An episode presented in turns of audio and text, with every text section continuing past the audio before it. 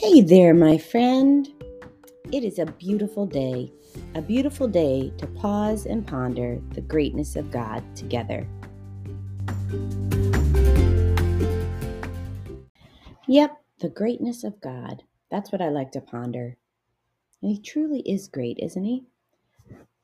So, thanks, friend. Thanks for coming back and joining me. I hope you're having a good day. It is a beautiful day out. Uh, yesterday was so nice. It was one of the first warm days in a while and sunny days in a while in February. Here we are at the end of February. And it was very exciting because on February 24th, our number nine grandchild arrived. Number nine, Benjamin Douglas. Sophie finally had her baby, only finally because I've been talking about it nonstop for like a month, which was early to start talking about it. She wasn't that late. And everything went great, and he, they're all doing well. So, very exciting news in our family. And a very exciting few days while I had Lucy and Theo here at my house. And I just have to say, anyone listening that has small children at home, I am fully aware of the challenges. Yeah, it's just crazy. It is so crazy. Uh, you, you forget how crazy it is with little kids running around all the time and like trying to do anything else while being with them. It's a challenge, but it is also super fun. And we had a good time. And just to give you a little window into what the last few days were like for me, here's my story. So, Kate came home during this visit. And of course, being the great aunt that she is, she brought the kids a present. And when the single aunt brings a present home, it's always like, it's always in this caliber. It was a giant Sven, Sven from Frozen, so big that Theo could ride this big plastic Sven that also made noise. Thank you very much, Kate. So she put this down in my living room, and I was so, um, you know, busy and doing stuff with the kids and all that that I never moved it. I did. I just didn't even have time to pick the thing up and move it to some other location. So here it sat in the complete path of walking through the living room. So you come in my front door, and if you turn direct, you know, sharp right, you go into the living room. If you go straight, you go down like a narrow hall to the kitchen. So as you come in the door, you can just see into the living room a little bit, and this this giant Sven would catch my eye as like constantly as I was walking around. I was like, oh, and I would forget because this is what happens when you're the grandmother and not the mom. My brain would forget that Kate brought home a giant Sven. So my brain would tell me, it's Heidi. It's Heidi in the living room. And Heidi was a dog we owned over 20 years ago, a Weimaraner, I think is how you say it, which are big gray dogs, like very large. And sorry if you love Weimaraners, but we did not love Heidi. Heidi bit people, and we had to get rid of her because she bit Kate and Jessica. And she was like this dominant dog. We got her as an adult. It's a whole long story. Anyway, my brain would say to myself, it's Heidi in the living room. And I would be like terrified. And then I then my brain would say, No, Heidi's dead. And then my brain would say, Oh, it's that plastic thing. that's that's what would go through my head every time I just out of the corner of my eye saw this huge plastic Sven. And that kind of sums up the scatteredness of my brain over the last few days as we tromped around in the woods and rode bikes and pushed on the tire swing and watched a lot of octonauts.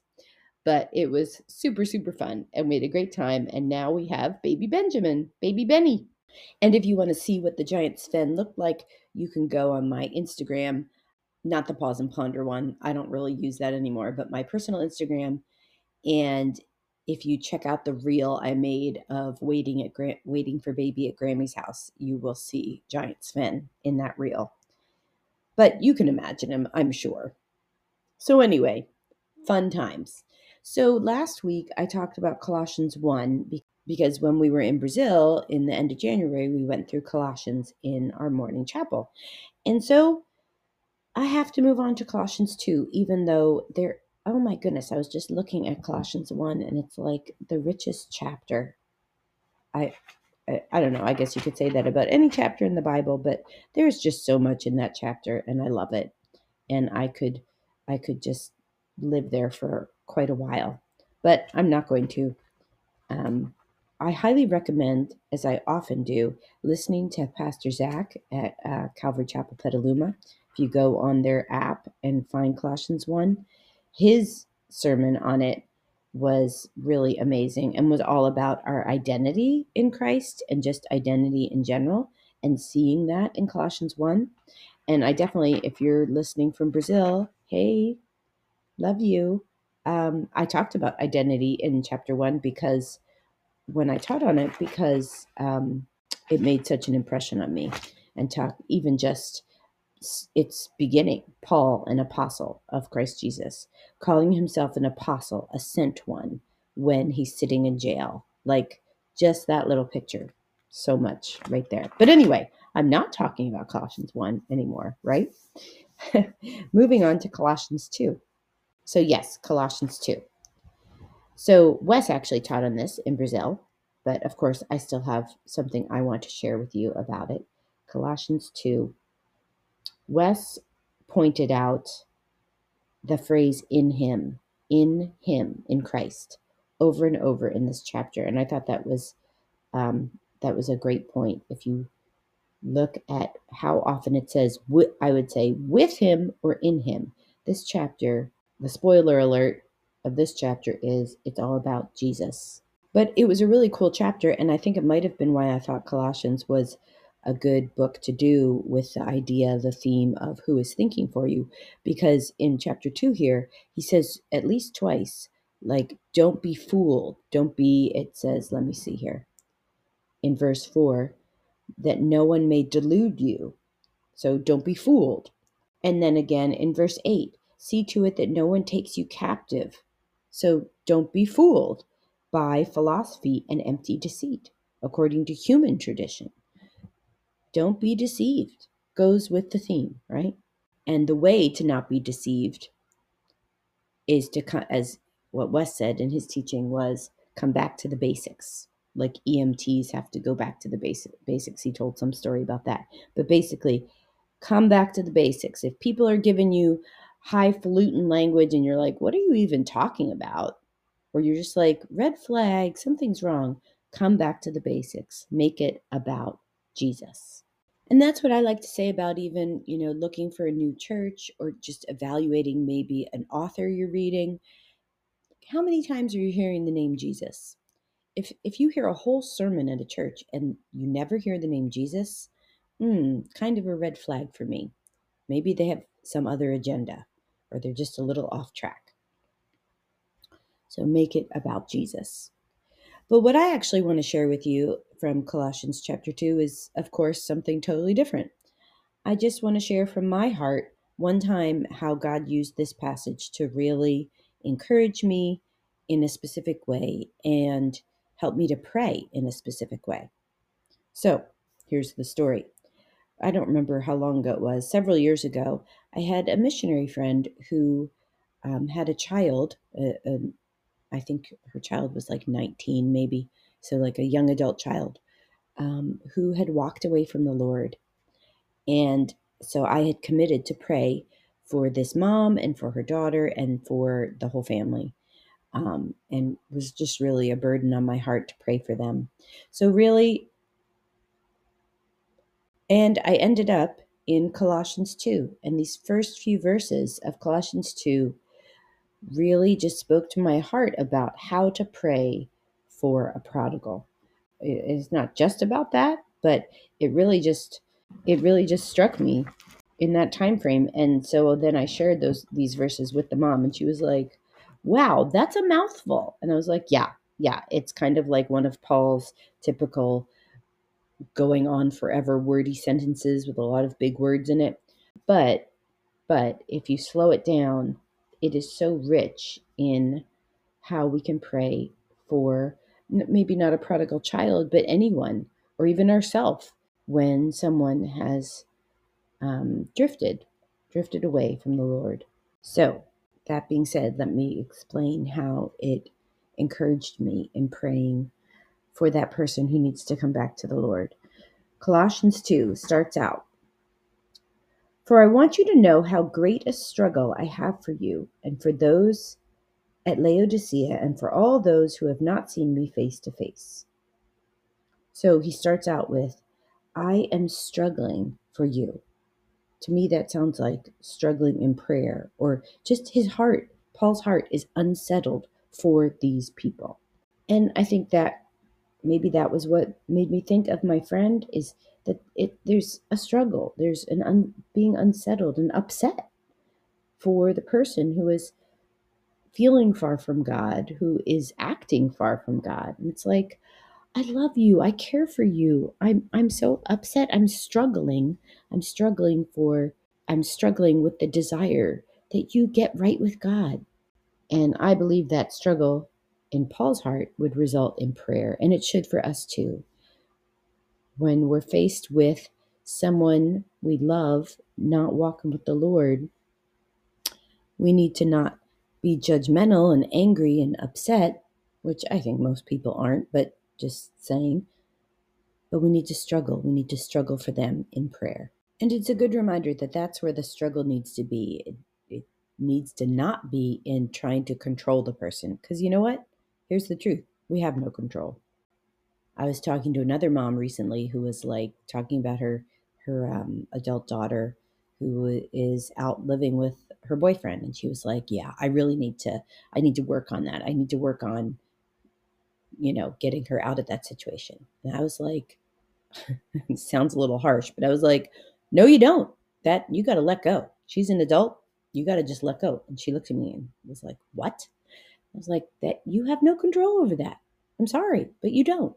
She's an adult. She's making her own choices. You need to pray. You need to pray for God to intervene in her life.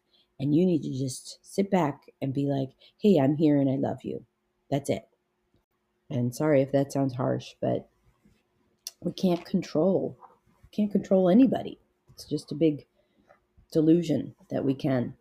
So Paul is struggling for them but struggling in prayer. So you ask, what does he pray? He said, For I want you to know how great a struggle I have for you, all you people I haven't met. And here's what he prays, and I'll make it a list. Let me see. I think it's three things.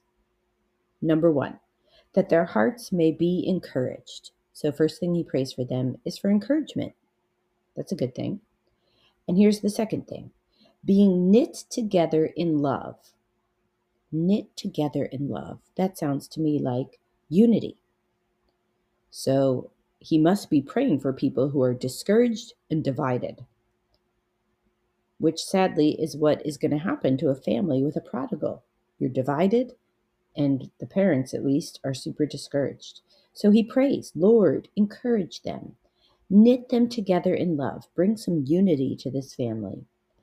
And then the third thing, to reach all the riches of full assurance. All the riches of full assurance. And what kind of assurance in what? Full assurance of understanding and the knowledge of God's mystery, which is Christ. Full assurance of who Jesus is and what salvation in Jesus is. Full assurance of who Jesus is and the understanding and knowledge of what it means to have Christ in you. That's that's it. That's the whole thing and it's rich. It's there's a wealth. There's a treasure of this when you have in your heart this assurance, this no doubting, no fear, but complete solid I know this is true. Full assurance of what it means to have Christ in you. It reminds me of this one time when I was in church, um, back when, for those of you who go to my church, uh, back when we were in the Montgomery School, I was sitting, I, I found a seat in the very back, and someone, uh, you know, during the little greeting time, I turned around and someone introduced me to this older man. So I'd never met him before. And it's like, oh, this is whatever his name was. And this is Susie. It's like, hi, how are you? And he goes, do you know Jesus? And I said, yes, I do. And he goes, are you sure? Do you, how do you know you know him? It was, it was like a little uh, abrasive. Yeah. But I was like, um, uh, excuse me? Like it just took me off guard. It was kind of funny. But he meant well. And he meant, do you have full assurance of understanding and knowledge of what it means to have Christ in you. And I was like, Yes, I do. Thank you, sir. we need it though, and it makes all the difference. We can pray for that person who has wandered from the Lord for whatever reason, right? People wander for different reasons. People wander, people uh, walk away from the Lord for different reasons, right? It could be a, a tragedy in their life. Some awful thing has happened and it's just made them question God, if you're if you're this good God who loves me, how could this happen to me? Or they're just so stunned by whatever event that they just feel numb and, and talking to God just doesn't make sense. And so they slip away. Or perhaps this is sad when it's not a, a terrible event in their life, but the church itself, other Christians hurt them, you know, that church hurt kind of thing, where there is bitterness and resentment and hurt from something another Christian did or said to you. People wander away from the Lord, people turn away from the Lord for those reasons as well, and it's it's horrible and it's sad. And in the case of a prodigal, the I would imagine the parents are always you know questioning what did we do? Did were we not living out our faith the way we should or we we didn't teach them the right way and blaming themselves? And that's not helpful or productive or even why it happened. But for some reason, this prodigal, whoever this prodigal might be, they no longer have full assurance of understanding and knowledge of God's mystery, Christ in us. And I'm betting they're also discouraged, or the people around them are discouraged, and there is a divisiveness, a lack of being knit together in love. And so Paul prays these three things. And what a great prayer for us. We can learn so much about prayer from Paul, right? So here is a great thing to pray for anyone for protection from prodigalness in your family. Pray for your family that your hearts may be encouraged, that you as a family would be knit together in love, and that each person in your family would reach all the riches, all the wealth and treasure of full assurance of understanding and the knowledge of God's mystery, which is Christ, Jesus. Understanding and knowledge of who Jesus is and what it means to have Christ in me. And what else does Paul say about Christ here? He says, that you would reach all the riches of full assurance of understanding and knowledge of God's mystery, which is Christ, in whom are hidden all the treasures of wisdom and knowledge. So again, twice in in you know one sentence, the riches of full assurance and the hidden treasure of wisdom and knowledge. Wisdom and knowledge. Knowledge, knowing the facts, and wisdom, applying it to your life of who God is, of what it means to have Christ in you. So I had shared this with my missionary friend who had the prodigal. Hey, I'm praying these verses for your family. I'm praying that your family that is fractured right now by this one child turning away from the Lord, and it, it, just makes me so sad. I'm praying that you'll be, all of you will be encouraged, encouraged with the hope that God is able. Nothing is too hard for God.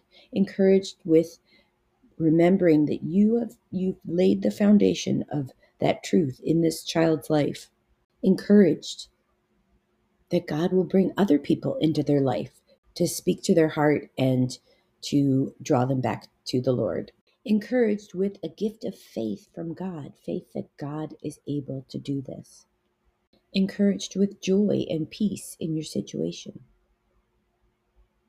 And I'm praying that God would encourage you by giving you eyes to see what He is doing in this situation. So Paul prays that their hearts would be encouraged, and we can pray for the people we love, or even for ourselves, that our hearts would be encouraged. And then praying that we would be knit together in love that's a great category to pray for, for a family that is struggling, Pray that God would give them loving things to do for each other, ideas, creative ideas of how to express true love for each other and praying that that these actions of love would not be misinterpreted or uh, misunderstood. Praying for words of love for each other. Praying that the holy spirit would knit them together in love. And then praying for that full assurance. Full assurance of who Jesus is, full assurance that yes, I am a Christian because I have Christ in me. The last thing about these first few verses in Colossians 2, after all the ones I just went over like five million times, it then says in verse 4, Paul gives us the reason that he is saying, I'm struggling for you. I'm struggling that you'll be encouraged, that you'll be knit together in love, and that you'll have full assurance of who Jesus is. Then he says in verse 4 I say this in order that no one may delude you. I say this to you so you don't get tricked. So it's a good preventive. It's a good action to take, I think, in prayer for that one who has wandered away.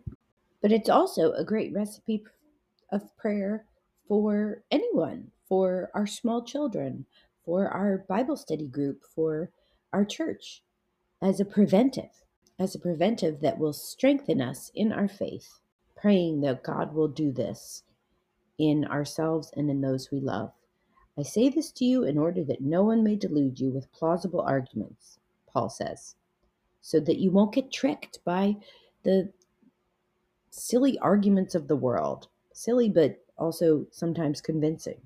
You know, I mean, how often do we hear this that people are trying, you know, there's spin in every news story, and the arguments of this world are just so are just so out there. But also arguments within the church. Like paul is saying don't get caught up in these well later he calls it philosophy and empty deceit according to human tradition. So don't get caught up in different churches worshiping in different ways. I mean stick to the basics. Stick to who jesus is. And back to my point praying these things that Paul prayed are a great recipe of prayer for preventing us from getting caught up with other nonsense. Praying that our hearts would be encouraged, that we'd be knit together in love, and that we would reach the riches. We would delve into the riches of the of having full assurance of who Jesus is. It's that simple It's that simple. And that's it. That's what I wanted to share with you today about when I prayed these verses for my friend who was struggling with her prodigal daughter. And no, I'm sorry I don't have the update on how they're doing now, but I do remember God directing me to pray for them that way. And it encouraged my heart, and I hope it encourages yours.